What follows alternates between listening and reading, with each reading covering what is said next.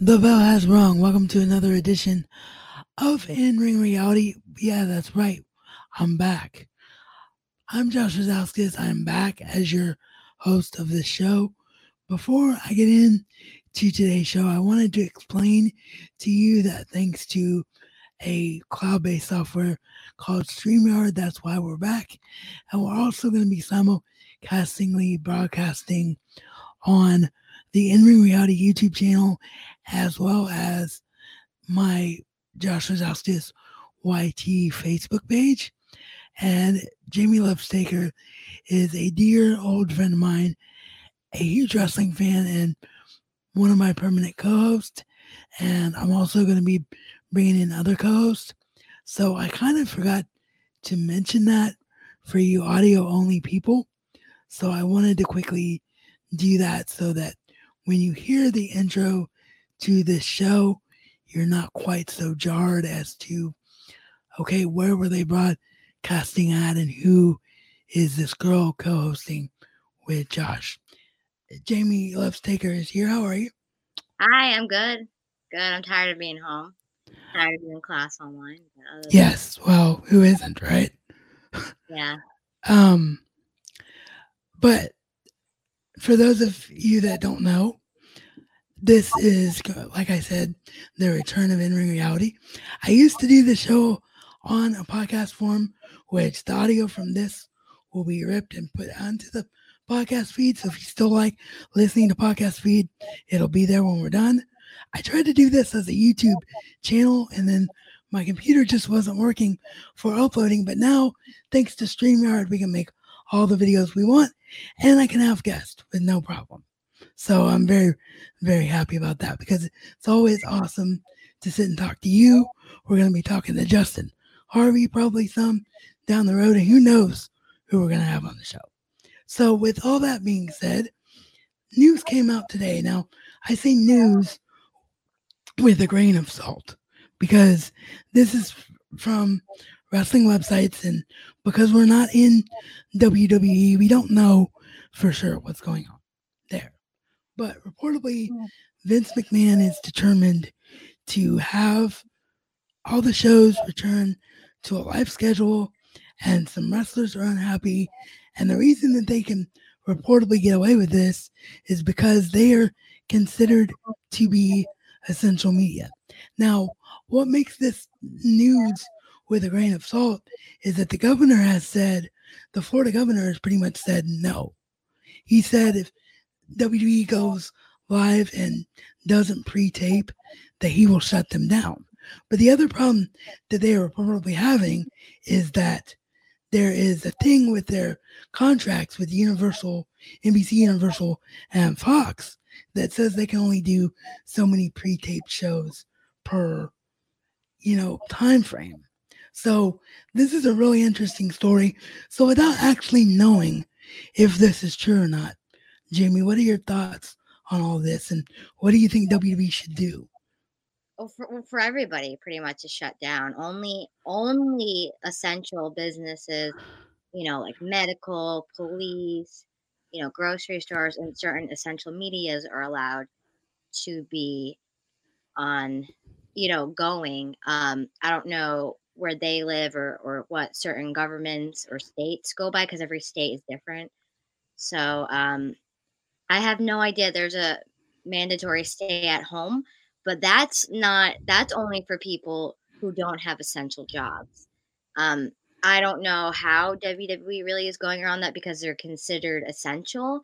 Maybe they talk to them. Maybe because of who they are, that's why they're able to get away with it but they are taking precautions. You know, they're not just letting anybody in. If you notice on the shows, m- most of the wrestlers are NXT wrestlers. Don't they have like a hotel nearby so people are not coming in and out? And yes, they yes they rented out an entire hotel for the talent that's being used. And they're taking lots of precautions. No one's even wrestling in the same ring. They're cleaning, bleaching. No one can have a fever. I mean, if you sneeze, you're not even allowed in. People have to wear masks and gloves constantly. So I think that's wonderful that they're doing that. Um, I mean, they themselves, the governor didn't say, "Hey, WWE, and we're going to shut you down," but we can only assume that um, anything that's not considered essential or at some point they might tell WWE or whoever is still running to shut down. Right, um, that's what I meant. If I wasn't clear about that. Yeah, um I, I don't really know what to think because we don't really know what's going on. They themselves probably have no idea either. Um I, I think that I I would like them to film which I'm not I, I don't know. Maybe that's what they're doing. We really don't know, like you were saying we can't really believe anything that the websites are saying. We don't know. We don't know what the wrestlers are feeling. We don't know what we don't know what anyone's feeling. We can only speculate. I assume, like everyone else, people aren't happy. I mean, I'm we're all you and me aren't happy having to sit here, and they're they probably likely don't know either. They don't know what they're doing tomorrow. How can they really say what they're going to do next the end of this month in May, June, whatever?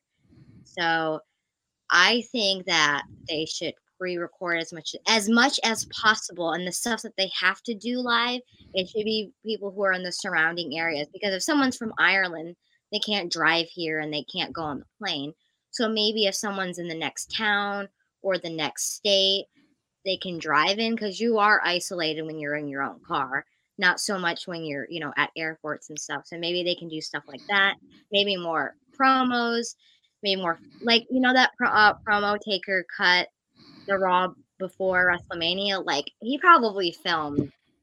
They probably didn't even film at the performance center. They obviously filmed in some like studio thing where they probably were isolated. They right. He actually mentioned.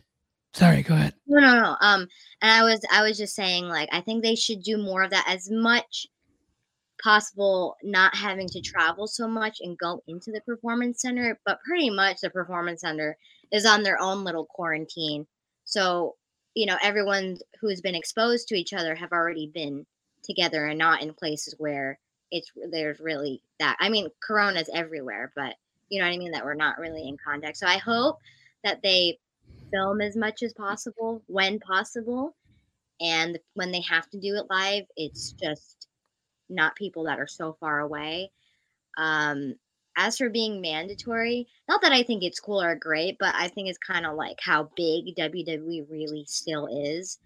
And I mean, like, like all those other companies, UFC, other wrestling companies, um, who else? Any any sport you can think of doesn't have that luxury. So um, I I would love to s- still see them go keep going, but I also want the wrestlers to be safe, and I and also um every they're in the same boat. You know, nobody knows what to do. I'm sure right now they're probably deciding what they're going to do tomorrow. They can't really say what they're going to do next week. So we don't really know. They don't know. As for how the wrestlers feel, I'm sure they feel like we all do that this simply sucks and this is the way it has to be until things can go back to quote unquote normal. I'm sure that they're not happy. I don't think they're like pissed because I'm sure they want to perform and stuff, and they're probably not exactly. I think they're just not thrilled with just the overall situation, which is totally understandable. Nobody is, um, but I think that if people can still work, they should, if they can, safely. Because um, WWE, you really can't stop though like with the whole contract thing. I mean, I don't know how true that is, but with the whole contract thing, how do you like? I, I don't I don't know how that works, but um, they likely nobody knows anything. So yes, well, the only thing that I will say is if that contract situation is accurate about only being allowed to do so many tape shows at a time, I mm-hmm. think NBC Universal and Fox aren't dummies. I think they'd be more than willing to like loosen that or change that because we're in the middle of a global pandemic that nobody could have predicted. It's not like they're going to pull WWE off the air for not being live programming. I mean, that doesn't make any sense at all. No, I think I think that they'll probably like everything else right now is going to give it's they're going to be lenient. You know, like there are places that are suspending pay for things or or like for things like student loans, you don't have there's not going to be any of that until the end of September.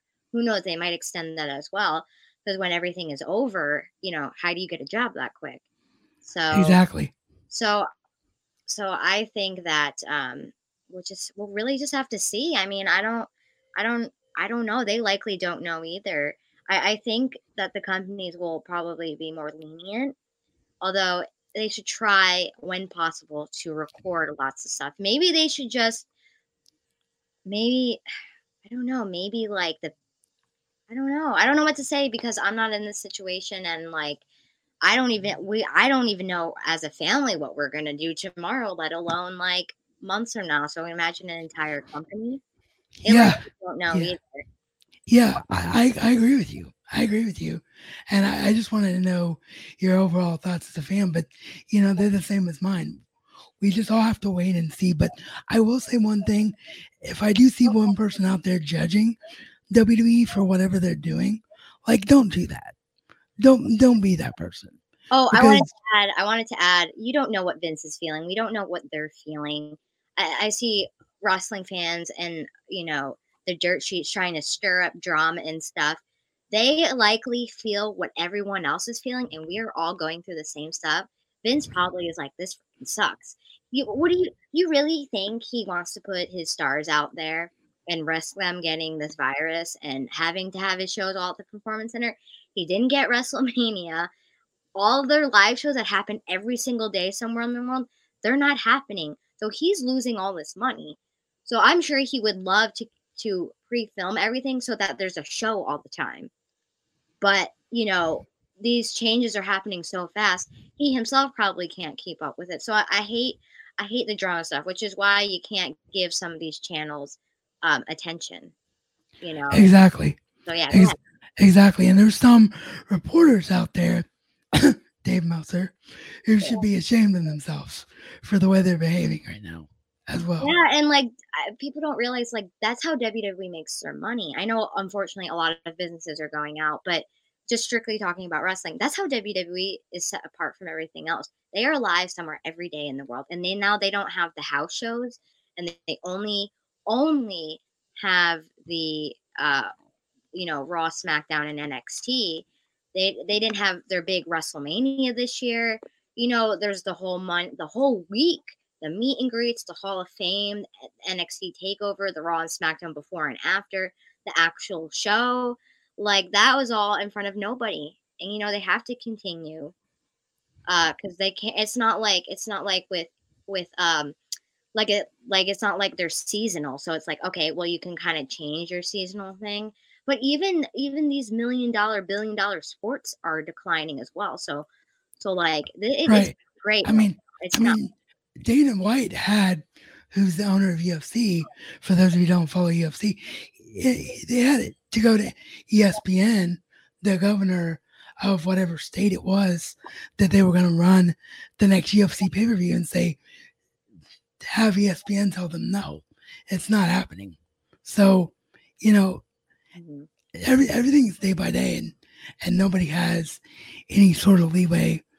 You know, everybody's just reacting the best they can to everything. All right, so I think I add one more thing. Yeah, go ahead. Um, I'm trying to figure out what I was going to say. You were saying, and I didn't want to interrupt you, but I was going to say, like, oh, about, I was going to say about what everyone's feeling. Like, they, I mean, I'm sure the wrestlers are not happy, but wrestlers have a choice whether they want to continue or not. Nobody's being forced. So, like, don't believe ev- what everybody is saying. Um, we don't know what they're feeling.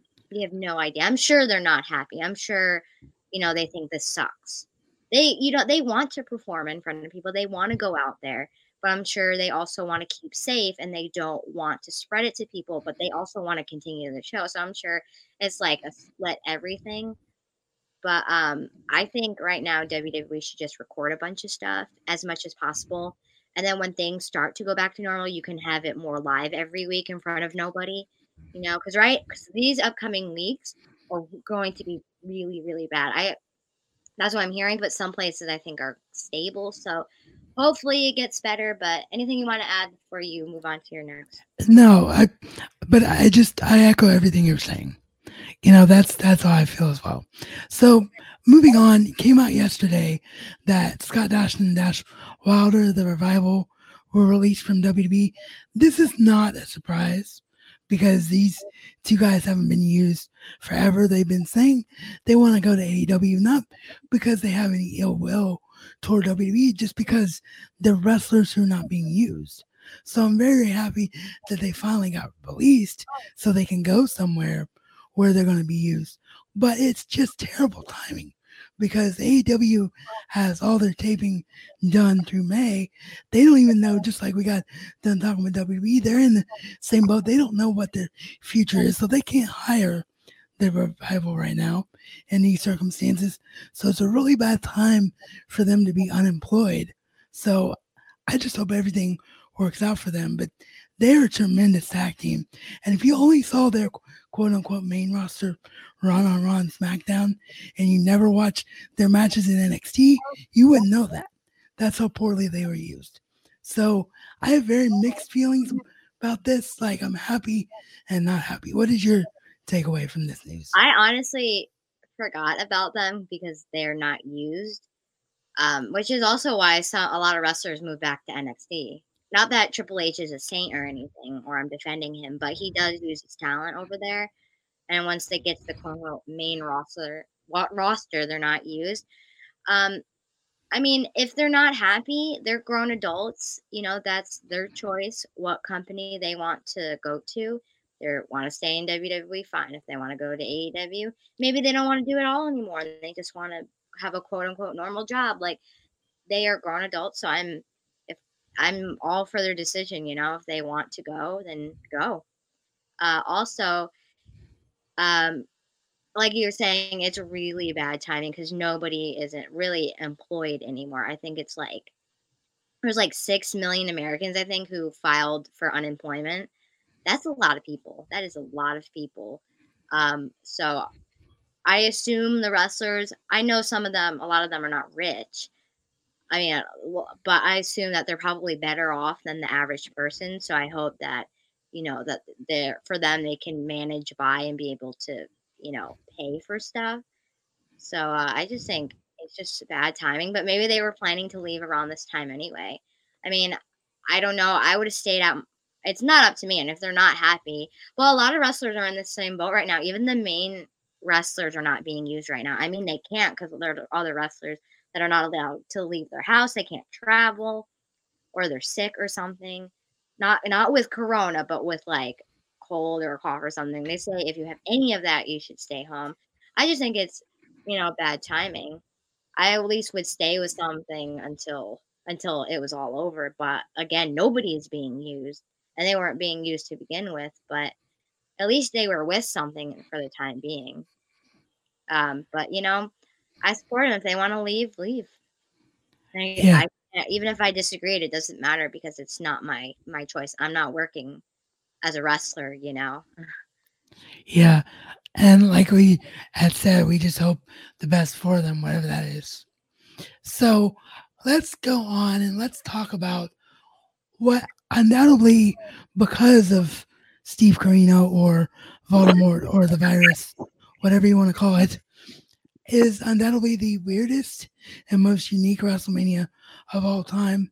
So, just before we get into breaking down the card, just because we had problems with the first show the other day, just tell everybody, you know, what were your overall impressions of how they handled the show and how everything went? You know, they, you could really, really feel that they really, really, really tried to make it as special as possible. Obviously, nothing can replace a, a crowd. You cannot have, you know, big sporting events, WWE, without an audience because their whole show is an audience, even the shows that are not on TV, because a lot of sports only have shows that are on TV. Uh, I mean, minus like college stuff, but but WWE is always in front of a live audience. So to not have that, it was very strange. And but overall, for the circumstances that they were in, it was fine. It was good.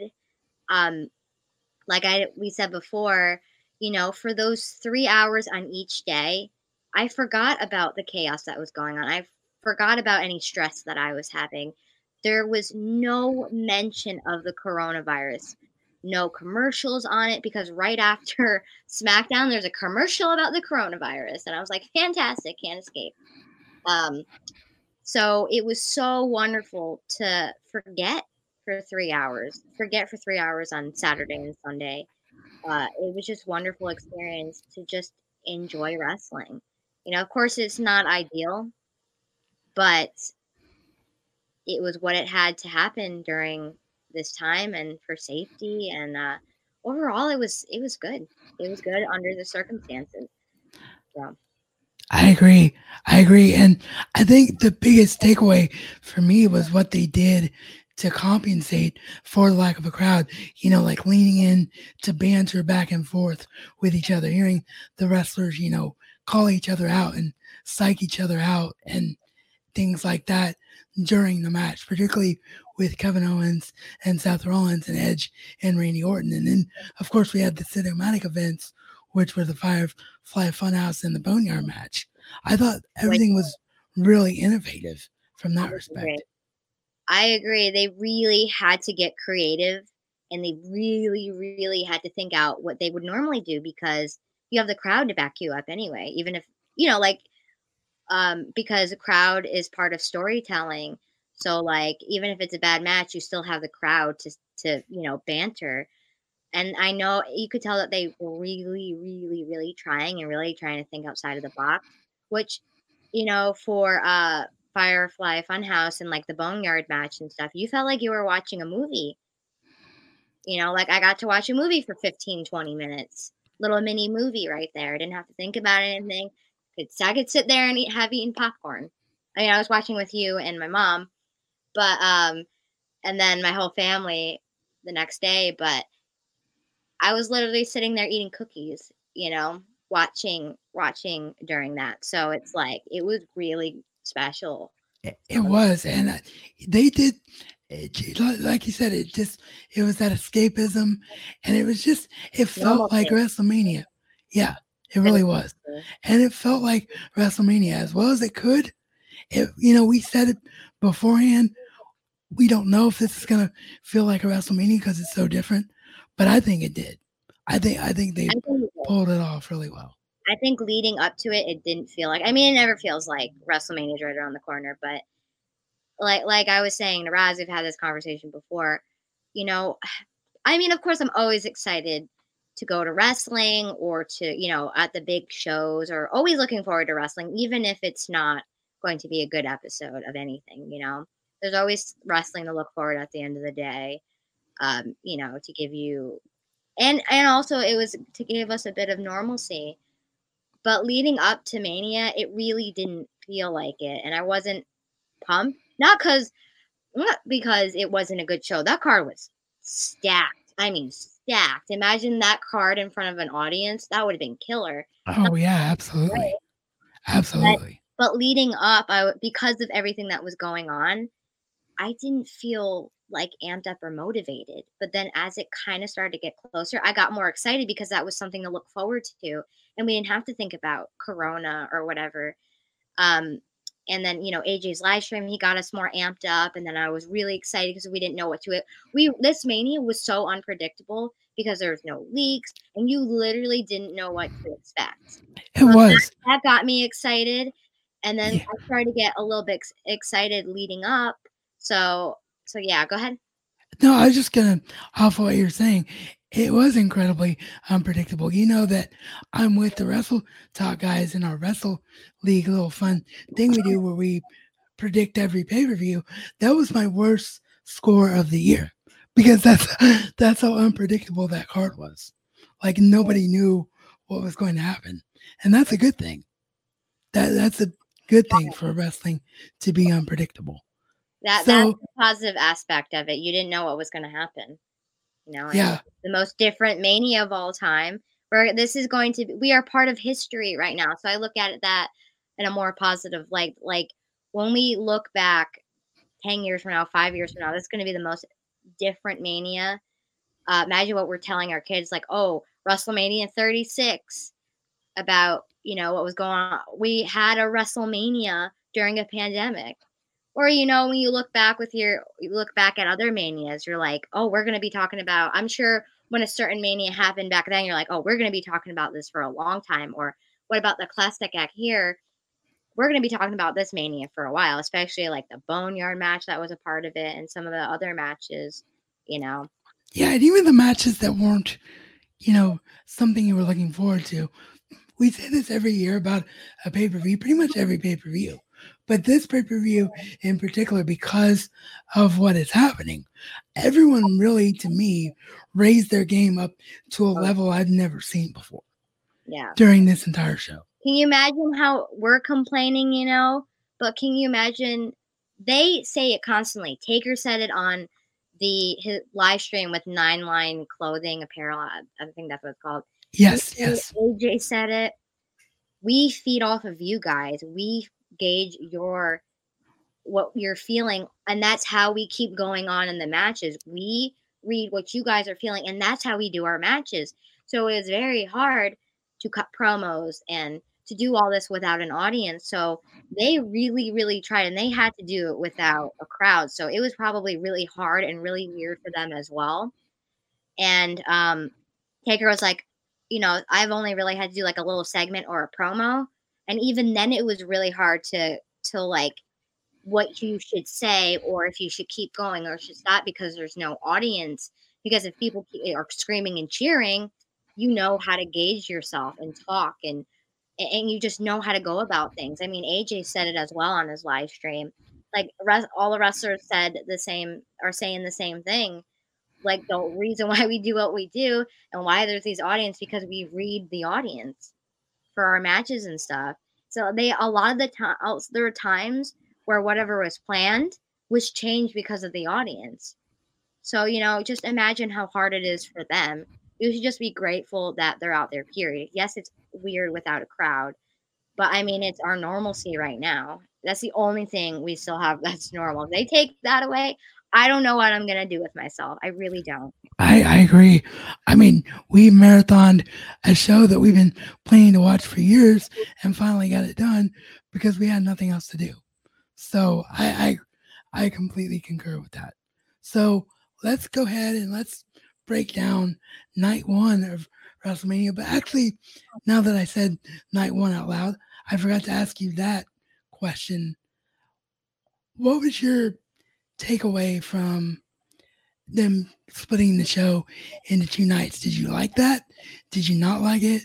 Do you think they should do it going forward if they can? What was your takeaway? I really liked that because last Mania, it was pre- it pretty much was two days. It pretty much was. It was pretty much forty eight hours. I'm not even kidding you. If that's what it felt like. Not that it wasn't. Not that, not that there wasn't great matches or anything, but Mania gets draggy, and as great as some of the matches are, um, it gets draggy when it's too long. Like last year, it was a full. It, it was what like eight hours. That's like a full work day. You literally were watching a. It was a lot. So I like splitting it up because everybody gets to be on the main event. No one's on the pre-show.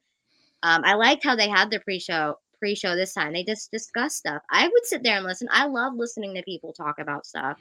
Oh yeah, I mean reacting we, to stuff. Yeah, you we, know. We said it's part of Phenomenal Family or on Instagram Lives like every day. It's fascinating listening to them talk. So yeah, yeah, it's really really fun to listen to. Even the commentators just talk and or or they invite other wrestlers, you know, to chat about the situation, not the situation like as in Corona, but you know, the match and stuff. So I really like that as a pre-show because it didn't take away any of the matches. It didn't like devaluate the match because some of the matches is kind of like it deval- uh, makes the wrestlers kind of like, oh, you get the pre-show. You're not good enough to be on the main main show. So nobody was left out of that. They had a talking. That's what a pre-show should be like, just talking and stuff and then everybody got to be on the card.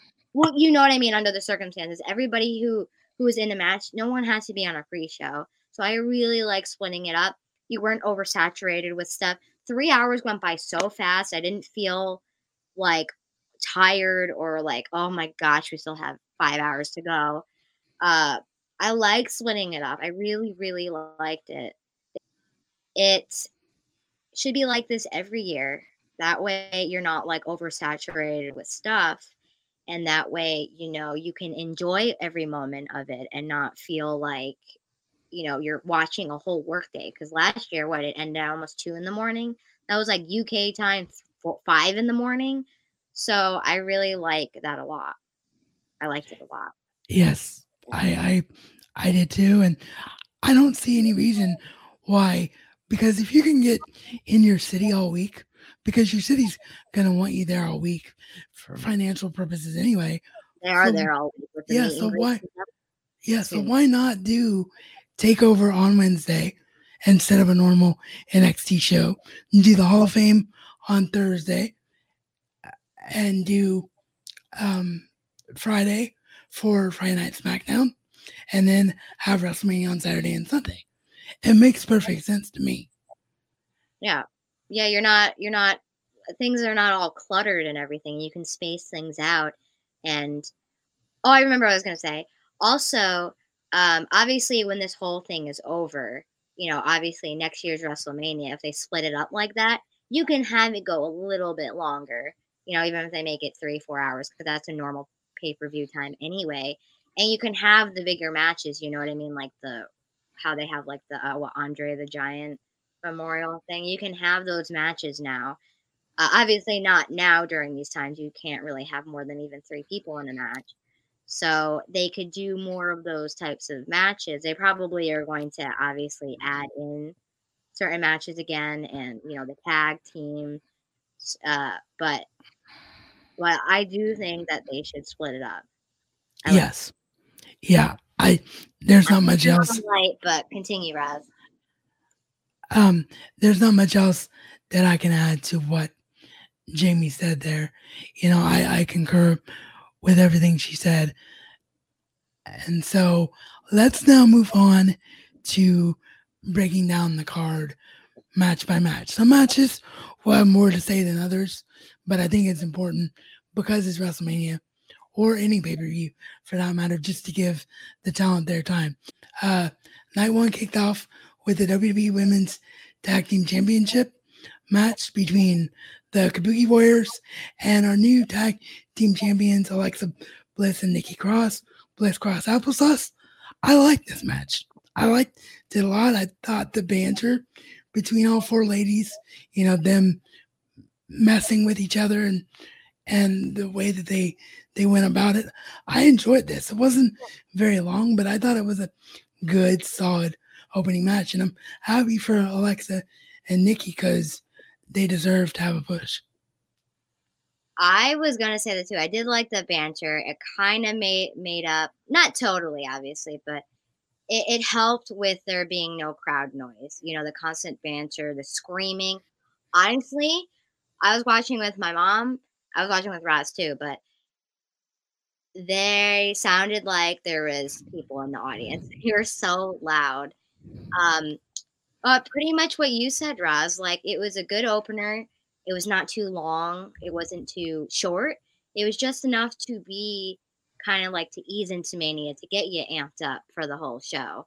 The last this this night got me really amped up for the next night, especially after the Boneyard match. I couldn't wait.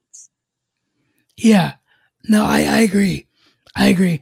Were you surprised that Bliss Cross Applesauce won the titles? or would you have agreed with that decision going in? Like, did you have any thoughts on that match going in? I don't. I mean, with everything going on, I don't think I really gave it a thought of who was going to win. Um, I just wanted, obviously, I just wanted to get my mind off of what was going on. But I, I, I don't think I'm necessarily surprised. Um, just because I don't, I don't but it's also Mania, so I kind of figured like they would change some titles would change hands. I don't know, maybe if I necessarily thought this one, but I could see definitely yes, um, that what not not one hundred percent, but yeah, I could see that it definitely would change hands, you know, because it's WrestleMania and it was their time, and uh, title hands change big time at WrestleMania, so I think it wasn't obvious in that aspect. If we were going to, maybe if we were on a normal pay per view or a normal time, maybe not. But I don't, I don't mind. Honestly, I don't mind either group winning. wouldn't have mind if they kept it. Wouldn't have mind if they lost it. You know, uh, didn't they have it for a decent amount of time? So either way, I would be happy with either either group or tag group winning. I I concur with that. All right. This is probably my least favorite match of night one. No surprise. And I know you're going to tease me, so I'll let you start with this one Elias versus King Corbin. Oh, your best friend. Uh, if anyone doesn't know, Baron Corbin is Rod's best friend. He loves him dearly. In other words, I cannot stand the man. And that just proves how effective a heel he is because I've never liked him. Never, not once in any incarnation he's ever had as a wrestler have I enjoyed him. That being said, I thought that him and um, sorry, I said Alexa because the last match. I thought that him and Elias had really good chemistry here. I thought they put on a really decent match, and this is, I think, the longest I've ever seen Elias wrestle in any match at all. Like, I, I don't, I don't know if uh, if you got that impression watching it, or or if that was just me. But how did you feel about the match? I miss Elias, um, so I'm glad we got to see more of him, and that because he could he he could put on a pretty good match, you know. And I really like his gimmick as well. And then you have Baron Corbin, who is an annoying heel, and you know um, Elias does his little stuff. He can be really funny so the two combination I thought were pretty good. Um, no, it wasn't a bad match. I mean, it wasn't my, a, a, a five star match or anything, but it was decent. And I think you know sometimes you need not not that it was like a filler match, but sometimes you need that match to like you know like move on from some time. You know what I mean? To like have some of the mm-hmm. time. I know it was only just at the beginning of the of the pay per view but no, it wasn't bad. No, it wasn't. And and I'm really glad that Elias won because yeah. he needed to win pretty much as much as anybody on this card. So I am really glad that he won the match. Yeah, I like Elias. I like yeah. Him. All right. So, oh boy, was I not prepared for this match to be so soon on the card. Jamie can tell you that when this match was the third match on the card, my face was literally like, what now? What? I'm not ready for this. Yeah, I thought I, I thought that it would be much later. Not much later because it's only three hours. But if this was during a normal circumstance, normal WrestleMania, I thought we were going to see it much later in the night. Since it was split up, I thought, okay, well, it's probably going to be towards the end of the night, you know, towards 10 o'clock. Maybe it's going to be at 9 o'clock. I don't know. I didn't think it was going to be right at in like what the the seven o'clock mark. Eight like I definitely wasn't thinking that. But go ahead, you go first because she's your girl. Yeah, yeah. Becky Lynch is still the man is still the goat, and she's still now officially Becky 365 as she remains Raw Women's Champion. You know what? This was good. That you know my fandom for Becky aside, I thought she made Shayna look really well.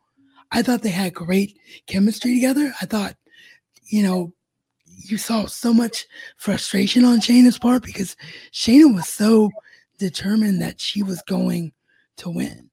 And I think she was just in utter shock, as I was. I'm, I mean, I'm the biggest Becky Lynch fan in the world. I'm the biggest deadly that there is. I mean, I have a fan page called Deadly Becky Lynch is like, oh, but even I was prepared for her to lose this match because everything had been all about Shayna. Shayna took out the entire women's Raw roster going into this. So I was just all kinds of prepared, but Becky pulled it out. And I'm really glad she did because now she has that bragging right of being the longest reigning Raw Women's Champion. And now when Shayna or Ronda coming back or whoever it is that takes the title off of her, they're really going to have a lot of shine and a lot of luster on them for taking the title away from Becky. So, yeah, I cannot be more thrilled with the outcome of this match. I wish it would have gone a little longer, but I think maybe it was just a case of this is such a stacked card, even with it being two nights, that some of the matches can't go very long, Yeah. and maybe we'll get more. And under the the- circumstance, because there's no audience, it might have benefited more. If it was longer in front of a crowd, that would be different, you know. Yes, yes. But what was your overall take on the match? I liked it. I, I really, really love, you know, getting to see the women wrestle. Before we had what? They were barely on a pay per view, and now they're main. They've main evented. They're honestly the best part of a card. So I thought it was great. Um, I like the both of them a lot. And honestly, I like that Becky won because there was that unpredictability factor. Everyone thought that she was going to lose. I also think they wanted to do that year thing with her to have her for a year. Now, when she obviously, we all want our favorites to have the title forever, forever, eternity, till till even when they die, we want them to have their title. But now Yeah, yeah, pretty much. that she got her one year. You know, we get to celebrate she's had over one year. Then her opponent now gets to have her moment as well. And it'll be even bigger for her because she'll beat someone who had the title for a year. So I, I think in that aspect, it won't be bad because I think both will benefit. And now you can continue the story. And obviously, I think some things, not saying with this match, has changed because of the circumstance. I think some matches and outcomes change because you can't continue the story because A, a wrestler's not there, and B, because, you know, how are you going to continue something that big when we don't have an audience right now? So some people probably stayed because of that situation, you know, why they're still champion or didn't change. Uh, Yeah, I mean, and going off that, what you just said, I haven't talked to you about this because I wanted to wait till we got on the air, but I just read today that one of the reasons Becky may have retained the title is because of her promo skills. Like Shayna is just not there yet in terms of being a talker. So they wanted someone from the women's standpoint that could really cut better promos because you really have to have great mic skills when there's no crowd to bounce off of. So and they don't really want to con- a lot of contact right now with wrestling matches. So that's probably why they're having solely promo. yes. Yeah. So do you think that played a part in Becky retaining? I mean, Oh yeah, I think it was a. I think, I think that if it would have been under normal circumstances, um, that she might have lost. I think it was a combination of a lot of stuff. I think that they wanted to give her the one year. I think they wanted to continue, but I think a major factor probably was what's going on because it's not a normal time. You know, they might not have been able to continue if if Becky didn't. want I don't mean like dramatically. I mean like because there's only so much because you could you really only can do promo stuff right now. If you notice, they're not doing as much wrestling because they don't want all the contact and everything right now. yes. Well. Yeah. Anyway, And- I'm happy for both of them because she will. Becky got her moment, and now she'll get her moment down the road. Yeah. She, Shayna's not going anywhere. I mean, I know there's there's stupid stories about oh Vince doesn't like Shayna, blah blah blah. If that was the case, Shayna wouldn't have dominated the entire elimination chamber. She's the only person we've ever seen, men or women, to eliminate everybody, every single other competitor in elimination chamber match. I mean, she's not going anywhere, in my opinion. No, no. I, I think it's just it's probably just a combination of everything. I mean, may, maybe they had Becky lose, but they were like, you know, under these circumstances, we're gonna let her have her one year because uh, it happened with the New Day though, not not because there was any pandemic, but they let them have their one year and then they lost. So it might have been like it might have been like where they they just um where their the circumstance just made them move the decision faster if you know what i mean Yeah, yeah. And just real quick before we get off this match, I I know the chances of her actually hearing this podcast are like a gajillion to one. But Becky, if for some reason you are out there in your tags and you did see this, thank you very much for watching my Becky 365 video and saying thank you. It meant a lot to me. I'm still very much on cloud nine to have you actually have seen it and that it meant something to you. So thank you for that. And I know Jamie was very happy for me when that happened. She was she was just as excited as I was when I Yeah. showed her that that happened. Yes, and we've been he's been waiting forever for that. And he was also there to cheer me when AJ Styles sang me happy birthday and when Taker liked one of my com- my replies to a comment on Michelle's uh, Instagram post. So I've got kind of gotten noticed by Undertaker and I really have gotten noticed by AJ Styles. So it is great that all of our faves are noticing us. And also, side note, all of our favorites are always together. They are. you know, it's It's- yeah, wasn't it the Raw before I think it was the Raw before Mania where we talked about watch them book Becky versus Shayna segment and Taker versus AJ segment back to back, and that's exactly what they did. Yeah, it was on the same night. Um, Yeah. Yeah. Uh, our favorites are always together. Like Jericho and Undertaker were talking on Twitter the other day to each other. They Like- were, yeah. Always, always together. Oh, Yeah. AJ and Taker. oh, Not AJ and Taker. Well, yes, they were. They were wrestling, but oh, AJ and Taker were always talking wonderfully about each other. Uh, Taker yesterday was talking wonderfully about AJ. and then the other way around happened on AJ's stream. Also, there's always pictures with Becky and AJ together, so like our favorites are somehow always together, which I'm not saying that's yeah. great. Becky and AJ have the best friendship, and they their sense of humor plays off each other so well. We've said if WB wants to do like a comedy show with those two, we'd watch the heck out of that. Or imagine like a female tag, like female and male like tag team. I know they couldn't actually do that, but I would root for Becky and um, I almost said Undertaker, Becky and AJ just to work together in a match. That'd be so fun. It would. It would be amazing. And I hope it happens somehow someday. I mean, she worked with John Cena, The Rock, and Stone Cold. So I'm sure they can figure out some kind of reason. Yeah. Like, we definitely need to encourage that to happen. But anyway, Imagine Becky and Undertaker. oh my gosh.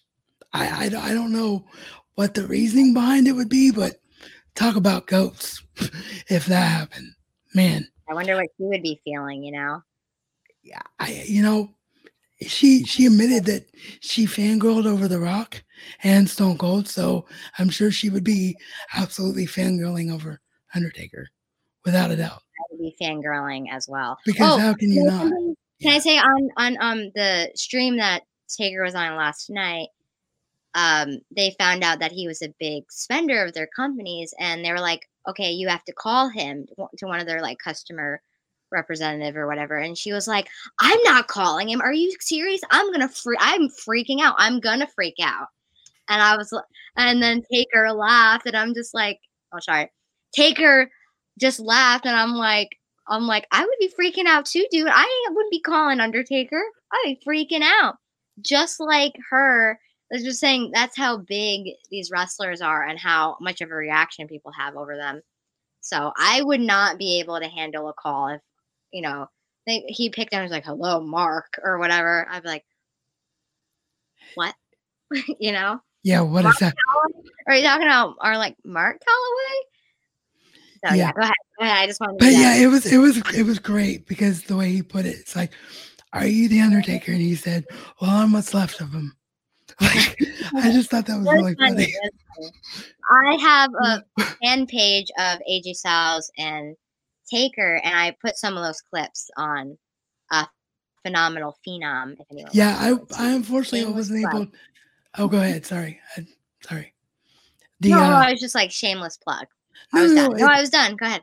no, it's perfectly fine. I just the uh the StreamYard was. I thought you were done and you weren't. But I was just gonna going off what you said. I didn't get a chance to record Becky's Lays live in time to put it up on Deadly Becky Lynch's The Goat. But I'm glad you did for Phenomenal Phenom because that was a great interview. So next match was WWE Intercontinental Championship. Sami Zayn retaining over Daniel Bryan. I'll let you go first on this one. What was your takeaways from this match? For what? Sorry, I was. Sami versus Daniel Bryan for the IC title. I can I just say that their characters are so brilliant, and I love Sami. I think he's hilarious. And of course, you know, we know, you know, Raz. I love Daniel Bryan. The, Oh, these yeah. are these are Yeah. wrestlers. I feel like I feel like their wrestling abilities. They're if they were to, I don't know how to explain it. Like I don't know if you know what I'm saying. Like their two wrestling abilities together could just put on such a good match, and I I did enjoy what I was watching. I real I really like them. I really really like the two of them, and I want to see more of them. Yeah, and I well, know I know you can't right now because of what has been going on. But I just they're so great and they're so funny to me. They they they were they were hilarious. They were they had great chemistry with you know we we've said it about pretty much this whole card, up and down. You know Becky versus Shayna, Taker versus AJ, Fiend versus Cena. This was another dream match. Sami Zayn versus Daniel Bryan was a match that everyone wanted to see. So I was really, really happy how this went down. And I'm glad Sami retained because Yeah. he had just won the title Maybe and and I Not that didn't Daniel doesn't, but Sami Yeah. the title. yeah, yeah. So I hope that this feud continues, you know, when the pandemic is over because my goodness, it needs to. So So can I say that um, it was just a good old wrestling match, just them wrestling each other. It was, it was it was just back and forth tactician wrestling and then the humor was there when it needed to be there, like Sami begging off, like it doesn't have to be this way, just join us. You know, it, was- it was great. It was really, really good.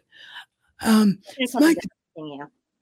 Yeah, SmackDown Tag Team Championship triple threat ladder match. And this was a triple threat singles match because Miz got sick before the tapings. So he had to get pulled from the show. They wanted ver- to limit the amount of people uh, wrestling in a match. yes, yes, that as well. So it was a very unique match for the tag team titles because it was it's a singles match for the tag team titles, but nonetheless, John Morrison retained for his team over Kofi Kingston and Jimmy Uso. I mean, what can you say about Jimmy Uso, Kofi Kingston, and John freaking Morrison in a ladder match? I mean, what what can you even say about that other than just perfection? I mean, you know, you know, they all do all crazy high flyer stuff, and then you put that together, and it's just everywhere. It was very entertaining. I mean, I, this also would have been a match that obviously needs a crowd, but under the circumstances and with how talented all three of them are, it was great. Um, you you know, they're such high flyers. They're they're so athletic and talented. So like that that's what really helped the match as well. Also, it was something different, you know. Normally you always have tag teams together, but none of them had their like other people there. So it was interesting to have just you know just you know uh, a person from each tag ma- uh, tag team wrestle each other. So that's how Oh yeah. looked at it as well. Yeah. Oh, I agree. And and under the circumstances, I think it was the right call to have Miz and Morrison retain because they literally haven't even been champions for that long. And Kofi got his moment last year. And if the Usos win here, do they really gain anything from it? Because there's no crowd. So I think they made the right call. Yes, this I one. think if they're gonna change title hands, they want to do it more in, in front of an audience and like, uh, you know, the New Day has already had stuff, but the Usos, I think they need their moment eventually. But for them to retain, it was still great. But, but I think uh, needing uh, if a new champion were to change hands, it would be for something like that. It needs to be in front of a crowd.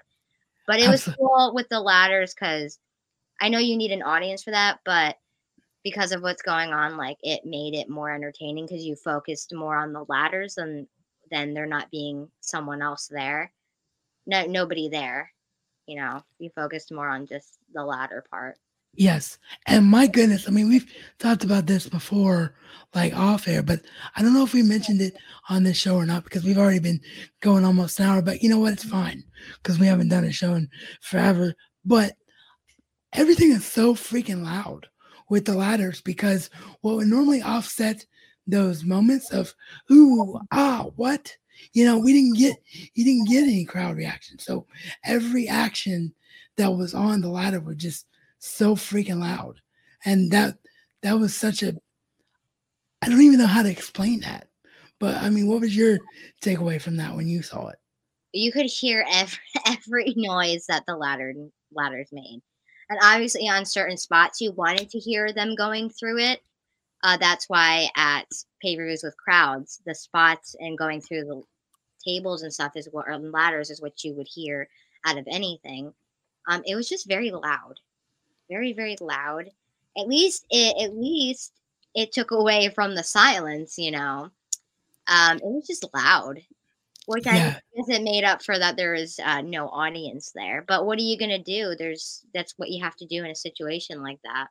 And right. they zoomed in. Normally, in a ladder match, they pan to where the you can see the audience as well as the um as the ladders but they zoomed in on the ladders where you could still see everything but not the not the that there wasn't an audience back there. So i kind of like that as well. I, I agree. I agree. I thought it was great.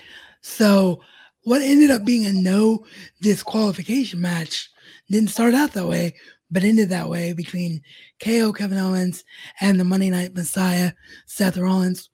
This was oh my god, this was so good. But it's your turn to take the lead. So you you go ahead and talk about this match first. Crazy spots.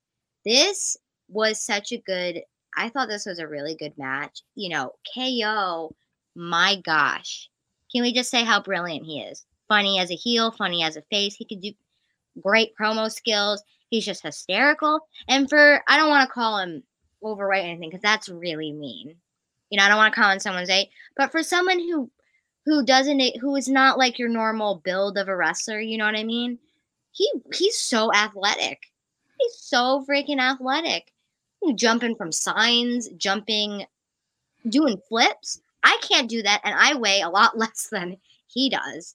And right, right, yeah. I mean, that. and then you the, had Seth and his character. Oh, that was just great. And this is the type of match where it was okay that it wasn't in front of an audience because you were so focused on their characters and you were so focused on uh, what they were what they were doing with each other and jumping off of the oh my gosh that was the best spot. Uh, jumping off the WrestleMania sign yeah, I mean, this is literally the only year that you could ever get away with that. You could ever get away with someone being able to be on top of the giant WrestleMania sign and doing a spot off of it. Because if you did that in an arena, someone would literally die. Well, the WrestleMania sign is like up on the ceiling, so yeah, exactly, exactly. Yeah, so, this type of match where it was fine that it didn't have a crowd in front of. I mean, obviously, obviously, nobody wants to, anything to be in front of nobody. But yeah, and, and it was the, really great because you were just so focused on like what they were doing. This match, the match that we were talking about before, and the bone matches, I'm pretty sure I was really loud during a lot of them. During during all three of those matches, I think I was the most loudest for all of them. Yeah, you were. We were both very, very loud and into this match, and that just proves how brilliant it was. And I love how Seth took the easy way out and gave KO a quote unquote victory by DQ, and then they swerved us, and they because because we said, oh my god, no, it can't end like this, and then they swerved us because KO got on the mic and said, Seth, quit being a coward, come back and let's have a no DQ match, and it just kept going. I, I thought it was great. Yeah, the, yeah. the way they pulled that off. Yeah, you're right because I thought they're gonna end it like that. I was like, there's no way and then they continued through that. So I liked the unpredictability factor. Also, I just want to point out that um like all these matches, I said it before, made me so amped up for night two. Oh, I want to ask you, what night did you think was better? Night one or night two? I think night one. Which all of it, all of it, I would say, under the circumstances, was fine. And it gave us something to look forward to and to take our minds off of everything. So go ahead. I think, I mean, I was going to save that for the end, but that's okay because you asked now. I think in, in terms of like a very overall card and, and the matches on the card per night, I think night one was better. But night two had two matches in particular in Rhea versus Charlotte and also the uh, the Firefly Funhouse match, which was very, very memorable. as well. And then, of course, Drew got his moments. So I think that was the difference. I think night two was more about moments and less about matches, where night one was about the entire card, pretty much from top to bottom, was extremely memorable. Yeah, That's, I was gonna say that it's more of like features and uh yeah, memories versus night one was like more wrestling. They were both great. So to have that on two separate things, you had like almost like a movie movie night two and wrestling night one, and then there's some movies on night one. But I mean, overall, it was fine. I just thought night one was a bit better. There's still a whole heck of a lot to look forward on night two because night one was so good. I was so amped up for night two. Oh, absolutely, yeah. So we don't have to spend much time on this one because it was impromptu and it was just there for comedy. But 24 7 championship, R-Truth versus Mojo Rawley. Mojo took the title from R-Truth here. R-Truth is just always so freaking funny, you know. 24 7, 7 11, 57 champion, European champion. Like, I, I love his sense of humor. Any Anything else you want to add to that other than R-Truth is just brilliant? He's just so funny. You all have to, uh, you all, I'm plugging stuff, but you all have to follow him on Twitter. He's so funny. And I think he does a lot of TikToks and stuff so I might actually have to make myself a TikTok. I'm not posting anything. I'm just gonna have to go look at their TikToks because oh my gosh, is R-Truth hilarious. You have to follow him on all this stuff. He's just he's just great. He is great. Yeah, he's he's, he's great. Twenty four seven title was just a more of a comedic relief in such a horrible time right now. It was nice to just have a little bit of silliness you know, obviously the 24/7 title is not meant to be taken seriously. No, it's it's not. And given what happened, like I'll just this is a night two thing, but just just for symmetry purposes, it ended up that once Mojo won the title, then the Gronk, Rob Gronkowski, who hosted Mania, ended up taking the title away from Mojo. And I wonder if that means that they're just gonna set the title on the shelf for a while because I don't think unless I'm wrong, I don't think that Mojo Rawley, whatever, or sorry, Rob Gronkowski, whatever he agreed to with WWE, I don't think it was to be a wrestler. So I just wonder what they're going to do with the 24 7 championship or going forward. Is, or now if that, he is, oh, sorry. Or if he is, it's just not going to be right now because of all the chaos chaos that is going on. He probably he probably doesn't have a a full time wrestler schedule, but he might do something where what Brock does and does you know has you know uh, spots here and there. They're probably just gonna maybe they might put it here and there, but they probably maybe just take a break because with that 24 7 title is like everywhere. So they might not want to do all that right now during the chaos. Yeah. Just do that. They're probably just going to take a break. Um, yeah. Yeah, I agree. So WWE Universal Championship, Braun Strowman versus Goldberg. This obviously was a replacement because Roman had to be, or pulled himself. I said had to be pulled. He pulled himself, which kudos to him for health mm. reasons. So this was a match that wasn't supposed to happen, and that's why it was such a surprise that Braun won at the time. But some stuff came out that makes it make more sense. But before I get into that, just based on this match alone, what did you think of it? Like, how did what was your takeaways from it? It was okay. I mean, it's it's hard to get into something where you don't really like either of the wrestlers. I mean, it's not that I hate Goldberg. I just didn't when he was wrestling. I was either too young, like I was a baby, or he never grew up in not grew up, but he was never in really in WWE. And by the time I started watching wrestling, WCW was long gone. Where I mean, like I was like what it died in like the 2000 or whatever 1990 i was i was four three four years old then there, i was not watching wcw i've definitely watched wwe as a child so i never got into goldberg simply because i just didn't ever see him i, I can't i can't be into WCW or Goldberg when I was didn't exist yet, or I was a baby. So, and then Braun, I liked him at the beginning with all that going on with um, Roman at the time. but then I slowly lost a lot of interest in him. It's not his fault, but um, so it's kind of hard to like watch it when you're not into anybody. Um, and I think we all probably saw it coming once that Braun was going to eventually win. I mean, I think it was two years too late. He should have won when he was hot against Roman.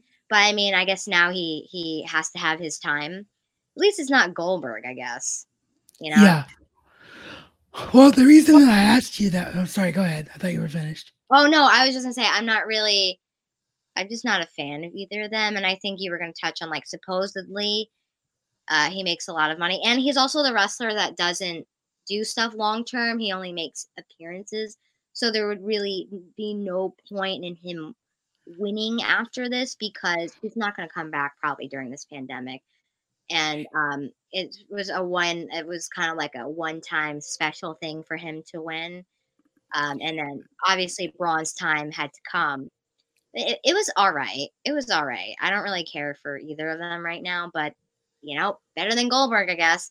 But then there's drama surrounding Braun Strowman right now. So, but hopefully now with with Raw that just happened, uh, Bray will get it back. So, yeah, yeah, I, I think so as well.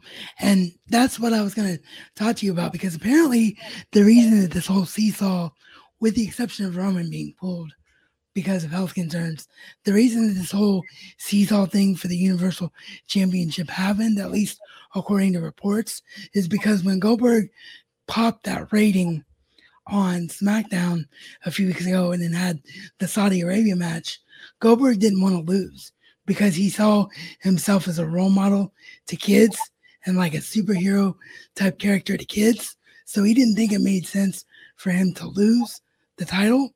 And that's the only reason he won. And his dates were completely done with WWE by the time WrestleMania came around. So it was just a bad situation that WWE was in. They were kind of, if that's true, they were kind of forced to put the title on Goldberg. So I think Bray wins it back because what we saw on SmackDown. And I think the history between Bray and Braun, that could actually make for a really entertaining match. So so given the situation that we're in, I think that, you know, we have the best circumstances we can have. It had to happen because of Corona. So if you're angry, blame Corona. Yeah. Um, well, also, you know something, it could it could uh we haven't seen them together in a long time so I almost forgot about that stuff with them. So that's cool to to go over and see, um, you know, their past and everything with each other. Shinsuke fought Braun. Um, so imagine after like the the Fiend and Braun feud. Can you imagine if Shinsuke versus the Fiend? Yes. Oh, Shinsuke versus Shinsuke versus the Fiend would be amazing. Right? I would love to see that. So that's what I'm hoping that. that's what it leads to. And then that way they can both get their time. Bray gets the title back, he gets his moment, and then Shinsuke gets it. And he's in actual real legitimate feuds. Yes. So he deserves it. Bray deserves it. So Yes. I, I agree with everything you were saying there. So it's your turn to take the lead because we all know what ended night one. So have at it, girl brilliant, brilliant, brilliant, brilliant, brilliant, brilliant, brilliant. I was very, very, very, very, very, very excited for this match, especially because they're my two favorite wrestlers of all, all time. Raz will tell you, we've been talking about everybody, everybody, especially me, have been talking about this forever for them facing. We were like, oh, I don't know we're like, AJ's not even in WWE yet. And then he gets to WWE and we're like, oh my gosh, I hope they face. We didn't ever think it was going to face. And then they're first, they're having an interaction with each other was brilliant. The back and forth, promos between the two. So I was so amped up and excited for this match. And then, you know, we got word that there was going to be in front of no crowd. So it's like, how are we going to figure out there's no with this match? I really like that they made it cinematic and, um, you know, more of like a movie it was brilliant. I felt like I was in the movie theater watching a horror action movie, dish it out for 15 to 20 minutes. AJ so brilliant in his heel character. And some banter between each other. You know, AJ so full of himself at the beginning. Taker with the Hol- Holy Trinity, which he officially confirmed, which Raz and I were right and we're talking about, that he was all his characters in one, which was brilliant. Brilliant if he is leaving, brilliant way to leave, you know, a win against AJ, your last match against freaking AJ Styles. Um, and I love, by the way, hearing them talk so highly of each other. Um, it was just brilliant, you know? And obviously, this type of match, like Taker said, you can't have it in front of at the performance center. To so to have it at another location was perfect. Yeah, no, AJ. Normal that type of match anyway. If you were to have it out of location, you're not going to have a crowd there. So it was perfect, perfect. It was all so good. I've never screamed so much watching a match. Um, so I screamed the whole time. It was just which I really, really love the spots and everything. It was absolutely brilliant. Um, you know, AJ coming out of the coffin. Their entrances was great. I was worried, how is everybody going to have a cool entrance? Well, they they did it. Oh Um, my gosh! also, Did, oh my gosh! Did they ever? You know, AJ started started out by psyching us all out by coming out of the coffin, and then like. Oh my gosh, Yeah. brilliant. Also, I wanted to add that Taker really uh, got stitches. AJ confirmed it. He really did bust his arm through the uh what was it? The what would you call that? The thing you put bodies in? the Hearst. The yeah.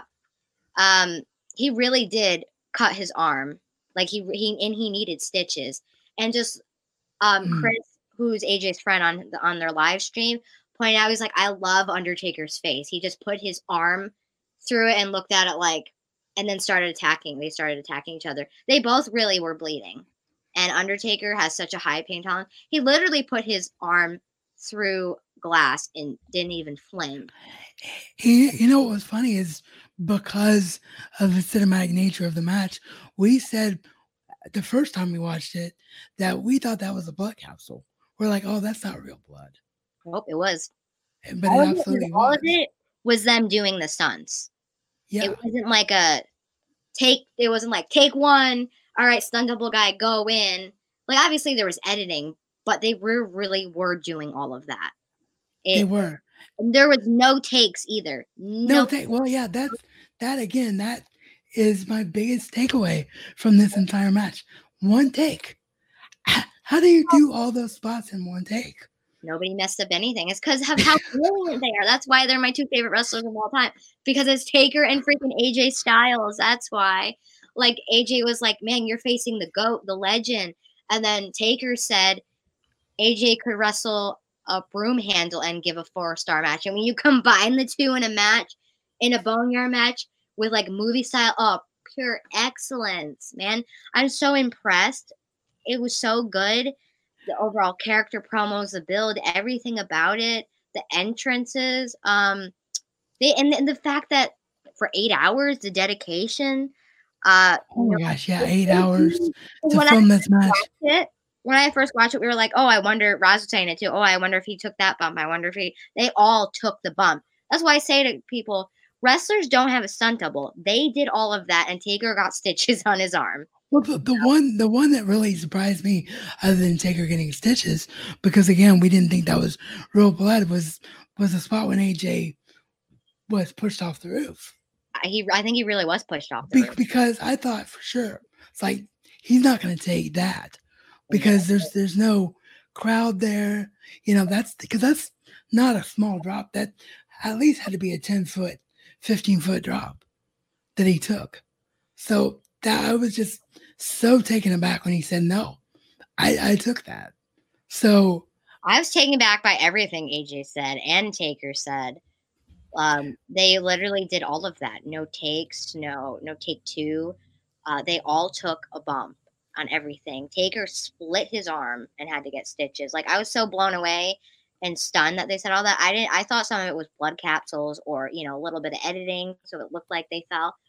They are of each other and the match and just oh brilliant, brilliant. I love it yeah. and I've watched it times, and we're gonna watch it a million times. So Yeah, we're gonna we're gonna sit down and watch it when we're done with this recording session. Well, not right after we're done because I have to, you know, take care of the internet hiccups and put it up in the podcast version for people that like listening on Apple iTunes and whatever.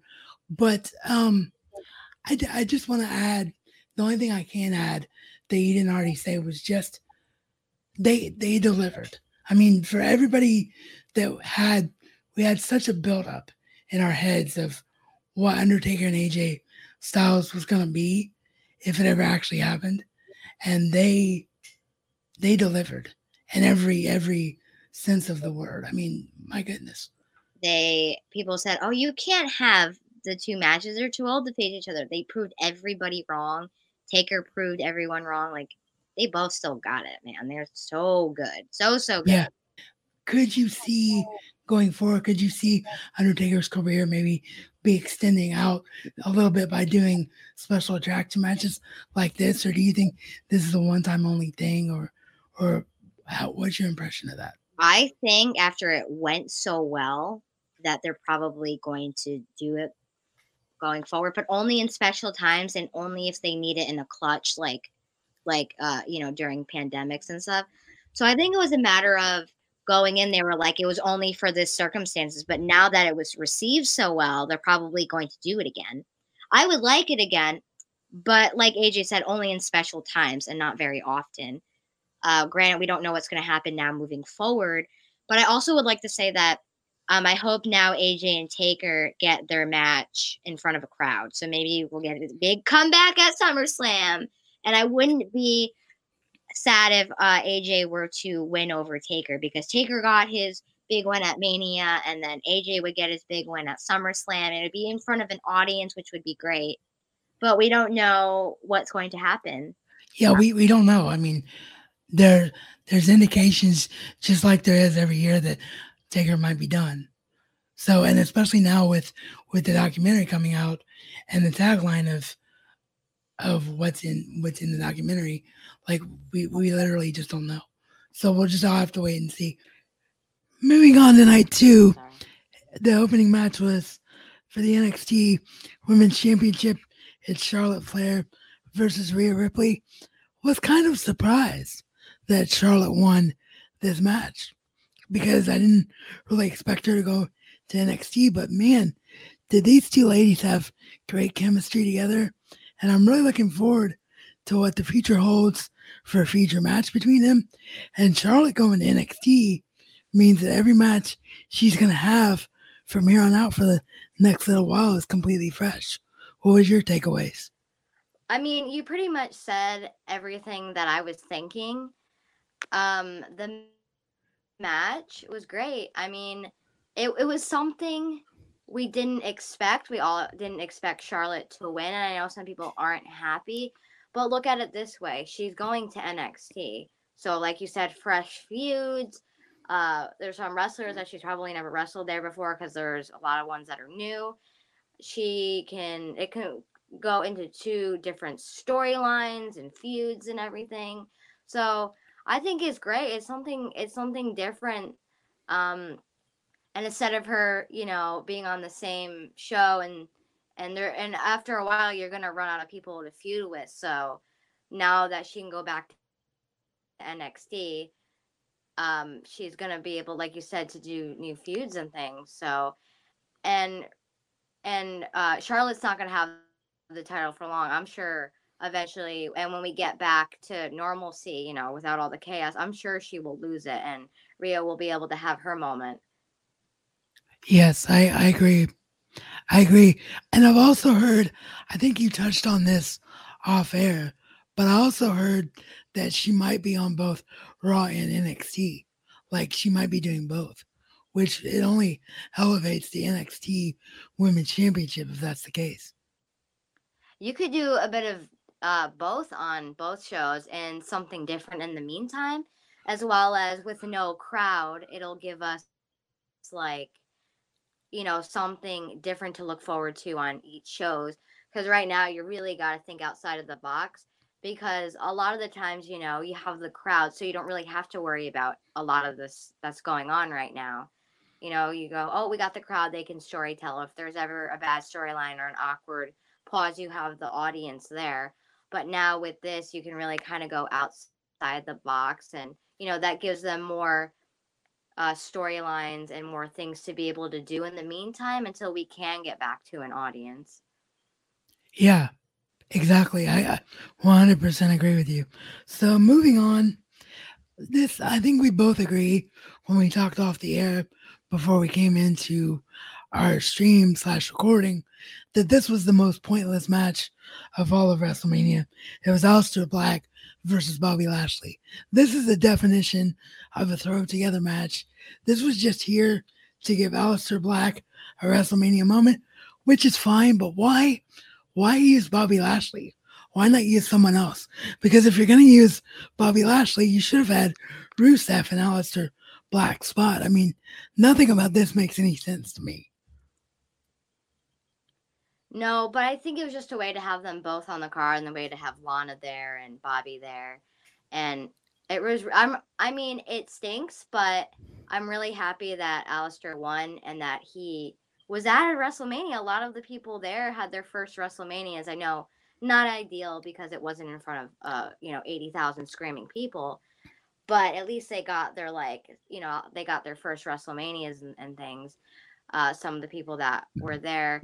I wish they could have brought someone from NXT because Aleister is so talented. No, nothing against like Bobby. He's a great guy. I met him. He's so nice. He's wonderful. But I feel like Aleister is so talented that he needs someone talented to wrestle him. They could have bring someone from NXT. Aren't all of them from Florida and they're filming in Florida? So that way, you know, everybody was pretty much amazing from NXT. And then there's also safety. So someone's not coming in and out, in and out of the state. They're already there. They're probably traveling by car, isolated in their own car. So I think they should have done something like that. But hey, you know, not complaining. Really, they they uh, did what they could. You know, maybe maybe those wrestlers were the only available for that type of match. I don't. I have no idea. But uh, I'm just grateful that there was something. But you're right, though. It was kind of a pointless pointless match. But what are you gonna do? You know. Yeah, what are you gonna do? And as you pointed out, at least Aleister got his moment at WrestleMania, which is cool. So moving on to believe it or not, the longest standing storyline on both nights of this card because this has been going on since prior to Valentine's Day 2020. It's Otis versus Dolph Ziggler. Otis picks up the win here, finally gets the girl Mandy Rose, this was just a perfect feel good match. I love Otis. It was a it was a cute storyline. I know on AJ's stream, I know I keep referencing that, or especially like I reference like what Taker said on a live Instagram. But AJ pretty much said my thoughts. Like it was a good it was a good storyline, a good, nice, heartfelt storyline. Like everything going on. I know I keep referencing that too, but everything going on right now it was a fun little thing, a fun little break, which, by the way, for Otis's size, he's very athletic. Oh, he's extremely athletic. Very, Absolutely. very athletic. I, I would never, I would never, never comment on someone's weight, no matter if they're underweight, overweight, at whatever their weight is. But I mean, he's a big dude and he can do so much stuff. Like he's so athletic. I am probably I'm not even like I'm probably the size of not even the size of his like hand. He's so he's like a big dude, you know. I probably his leg probably weighs more than I do. So, and the fact that he can like jumps and, and flips and like you know the worm thing that he does, I can't do that and I'm probably d- triple smaller than him and you know um he's probably like triple my weight and everything. So I good for Otis and just everyone and I really liked everyone that was involved. So I, I did too. And I think this could actually lead to good things for Mandy as well, because I think she was wasted in a tag team with, with Sonya because the women's tag team division is kind of in flux anyway. So I'm really looking forward to seeing what kind of cute vignettes they have as a couple and things going forward should be fun to see. So, yeah. Mm, yeah, moving on, we had a match that everyone was looking forward to going in to Mania 36, but coming out of Mania, some people have had mixed opinions about how this match turned out. So I'm going to let you lead off with this one. It was Randy Orton versus Edge in a last man standing match. You know, for the circumstances that they were under, I think that they did good for what they had. I mean, this type of match obviously very much needed an audience, but you already had stuff that was like movie movie related with like the Boneyard match and Firefly Funhouse. So I think that that would have burnt out some of the audience. But at the same time, they only had their performance center to work with.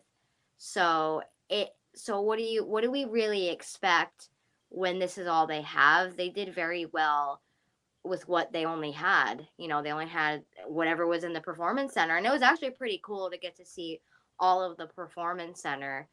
And, you know, it was great. So a lot of the spots and some of the spots in the rooms. And I know some people thought it was too long, which I could definitely understand. Some a long type of match needs a crowd. But I still watched the whole time. Like, yes, it was a bit long. Maybe like they could have shaved off maybe like 10, 10 minutes or so. But I watched the whole thing beginning to end. I didn't take my eyes off of it. But hey, you know, we all like what we like. But I think to be overly dramatic about it and say things like, you know who I'm referencing. referencing oh, yeah. Yeah, we know. As, we be, know. To be the most boring match of all time, I think is overly dramatic. If someone were to say, you know what, good storytelling, very emotional, good spots, I agree. And then a lot of people have said also, I think they should have shaved off 10 to 15 minutes. I think that is such a fair uh, opinion on it and a fair, like being, if we're going to criticize it, a fair critique of it. So that, that I also agree with, but I don't think it's fair to like be unnecessarily dramatic about it. Yeah. I mean, That's the bottom, sorry, go ahead. I thought you were finished. No, I was just saying it was, it was great emotionally, great spots, but I do agree it could have been a bit shorter Still great beginning to end, though.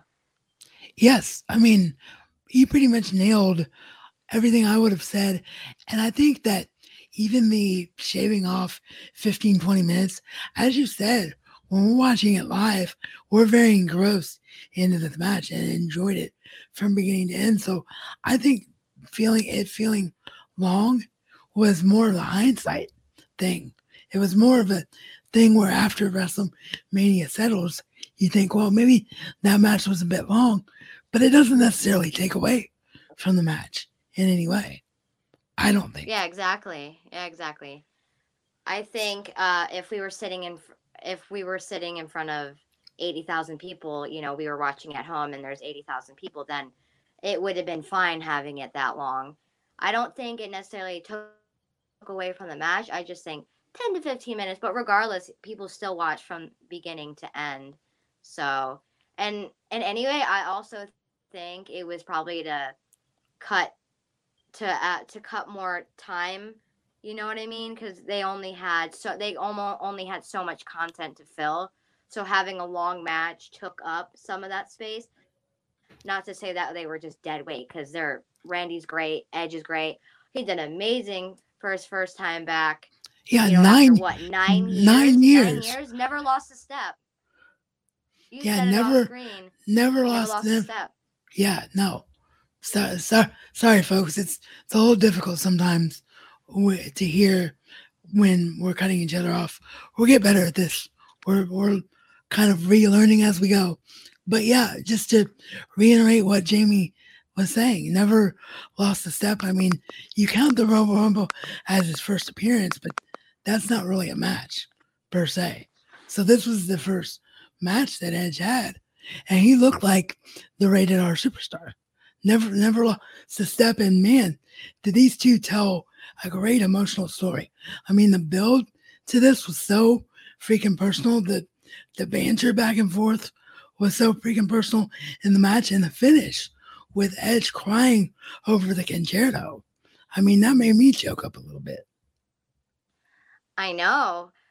Um, it, it was it was so great emotionally, and Edge is also in the best shape of his life. He's what in his mid forties now.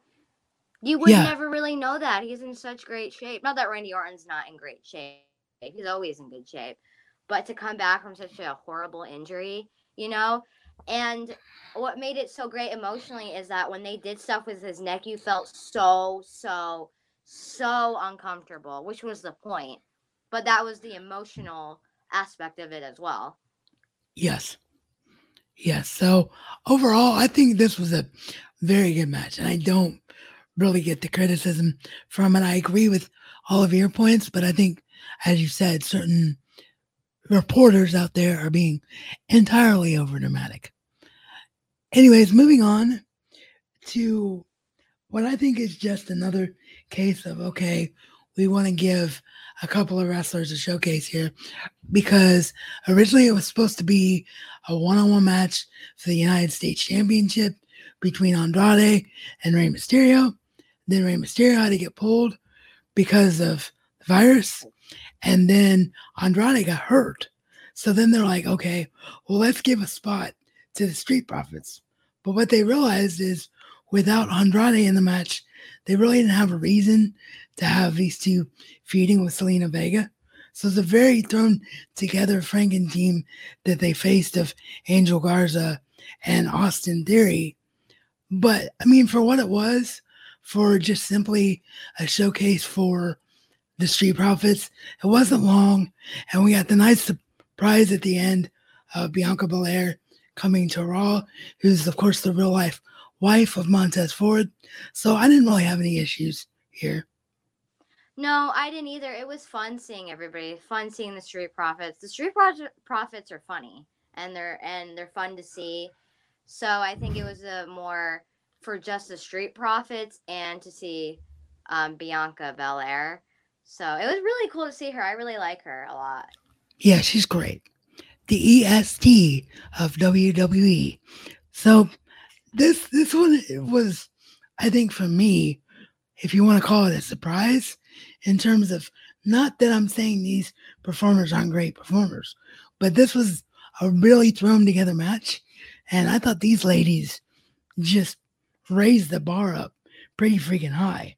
The fatal five way between Bayley, Sasha, Lacey, Tamina, and Naomi for the SmackDown Women's Championship. What would you feel about this match? For something that was thrown together, they did all very well. And really, like everything going on right now, everything changes very rapidly.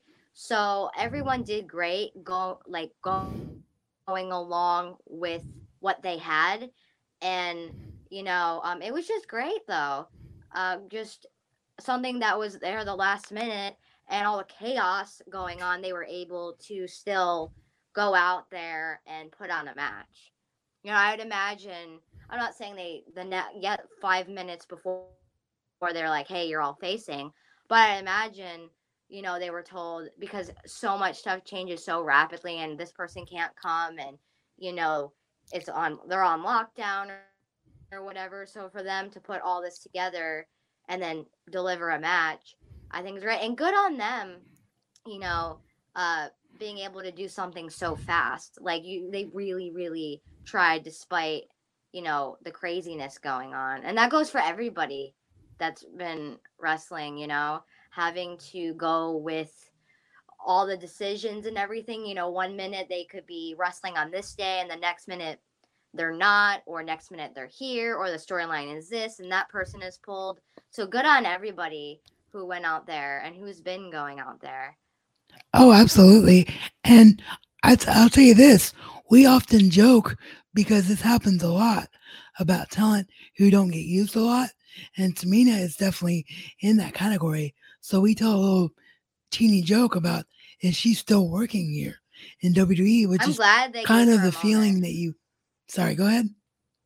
Oh no, I was saying I'm glad that they're using her now, even if it's just during this whole pandemic. I'm glad that they're like you were probably about to say that they're using people that we don't normally see and a lot of these people are newer talents or talents that need to be pushed and things so at least one positive thing that came out of this pandemic is that, uh, that people that they are trying to use other people. I mean also i know wwe doesn't always use people and some of their most brilliant stars end up going to other companies and you know obviously right now in the pandemic, not everything is perfect or ideal, but at least at least they're trying and using some people. You know, I know some people are still being released, but I mean, to use people, you know, who haven't been used amongst the chaos, I'm glad. So I hope they can continue to do that after all the chaos.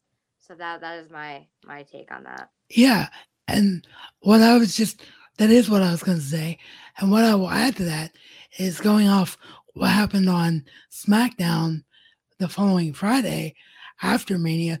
Tamina cut the best promo I've ever heard her cut in her entire career. So, I mean, she's really taking advantage of this opportunity, and good for her, man. Good for her. Yep.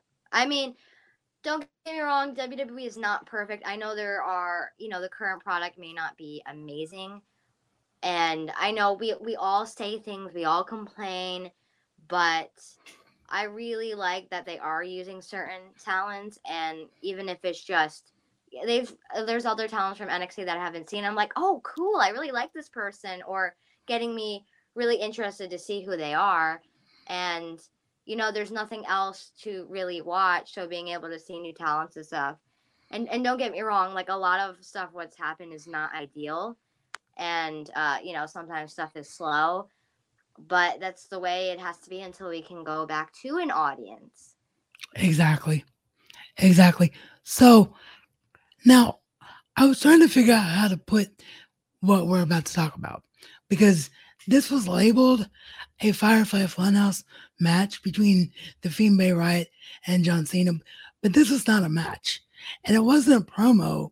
This was, I guess, for lack of a better way to put it, this was a psychological study of two men's careers in John Cena and Bray Wyatt.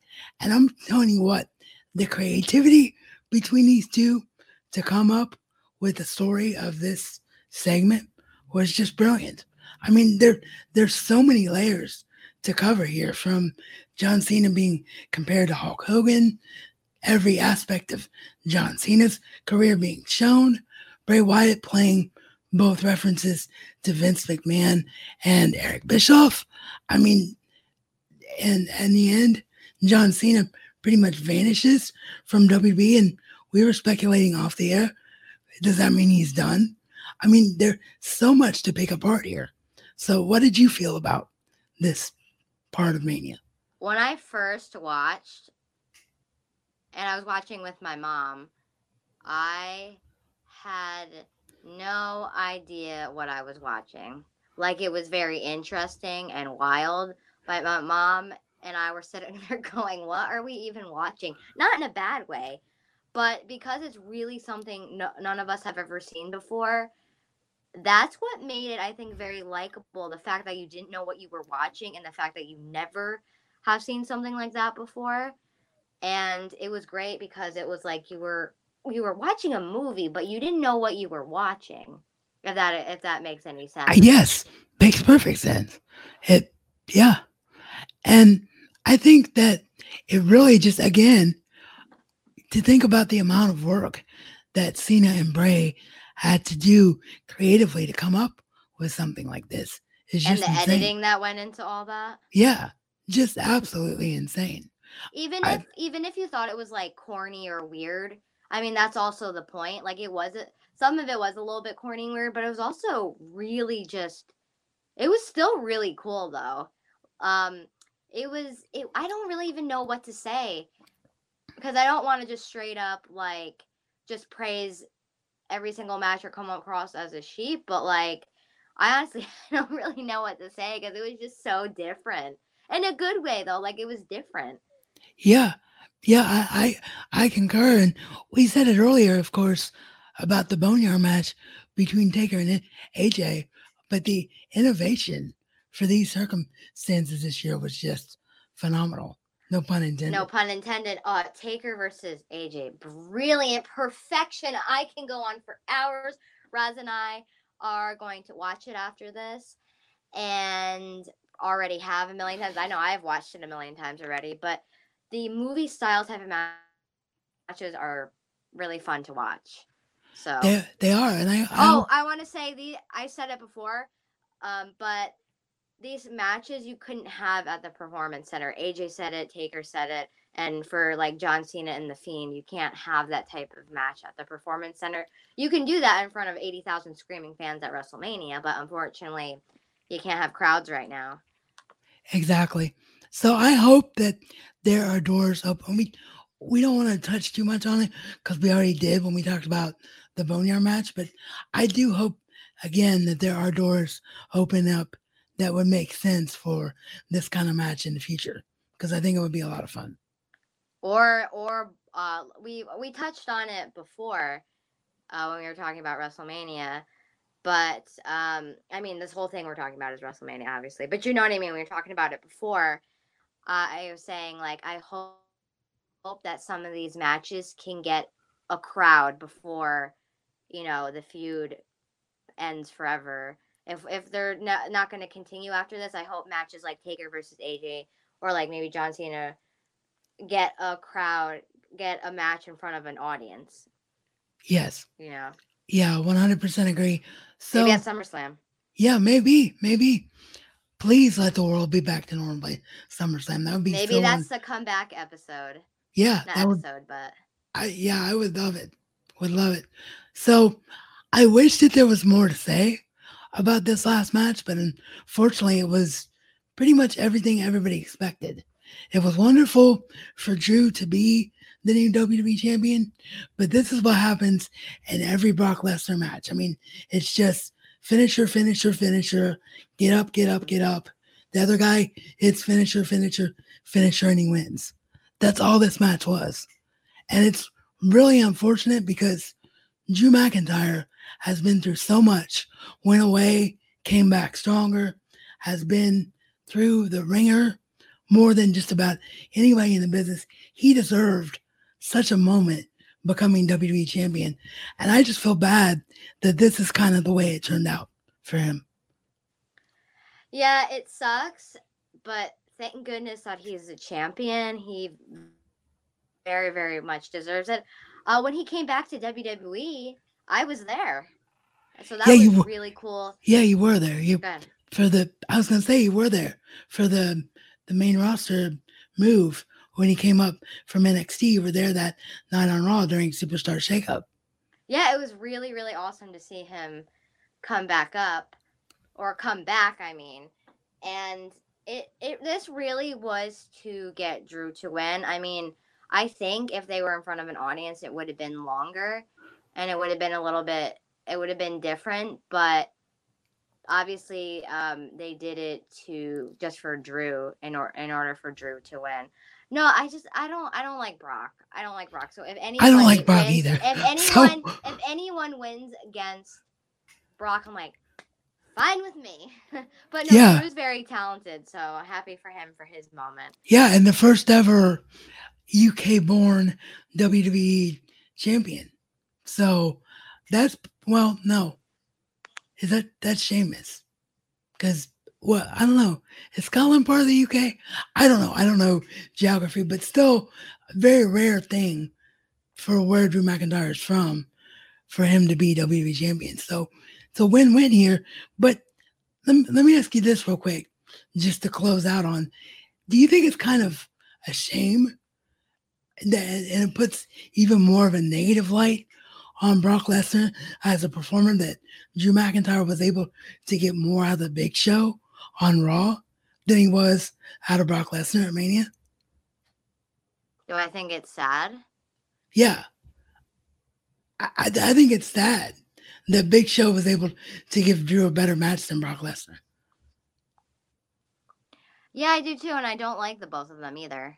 I guess I that's really hard because I because I don't like Big Show and I also don't like Brock Lesnar, so to have to sit through seeing him both of them. But um, Drew won both, so oh, also I think a more positive note, which yes, that's sad about Brock, but I don't think I don't think Brock really cares. He just comes back sometimes, and he's kind of like a rating grabber sometimes. That's you know, that's true. I, people. That is um, true and this really was to put Drew over so he could win. But technically, if we're going just by like it being two separate matches, he main evented that, right? That WrestleMania then. He did. He main evented. I think that very much is very he's very deserving to win to be able to win the title and main event WrestleMania Day Two, and AJ uh, main evented if we're counting that um, a main evented Day One. So I think that's very deserving of both people. Not that it's deserving for Brock to be a main event, but for AJ Taker and Drew to be, especially it being their first time. Oh, absolutely. Absolutely. Right. Well, I was just going to wrap up. So, Jamie, thank you for being here. Can't wait till next week when we're back at it. Tell all the fine folks where to find you online. Okay, so I have a fan page for AJ and Taker. It's called Phenomenal Phenom. My main Instagram is Jamie Loves Undertaker, and everywhere else is Jamie Loves Taker. So Twitter and Snap are Jamie Loves Taker. Those are the uh, Instagram, I would say Snapchat, Twitter are are the main ones that I use. So absolutely awesome. And you guys know the drill. For me, Deadly Becky Lynch is the GOAT for the Becky Lynch fan page at Josh Rosauskas. Everywhere else, all the links to all of our online presence is going to be down below in each of the descriptions. So, again, Jamie, can't wait for next week. Thank you for being here. So, as I always say, life is only as good as what you decide to make it to be. So, make the right choice and go out and do something great today.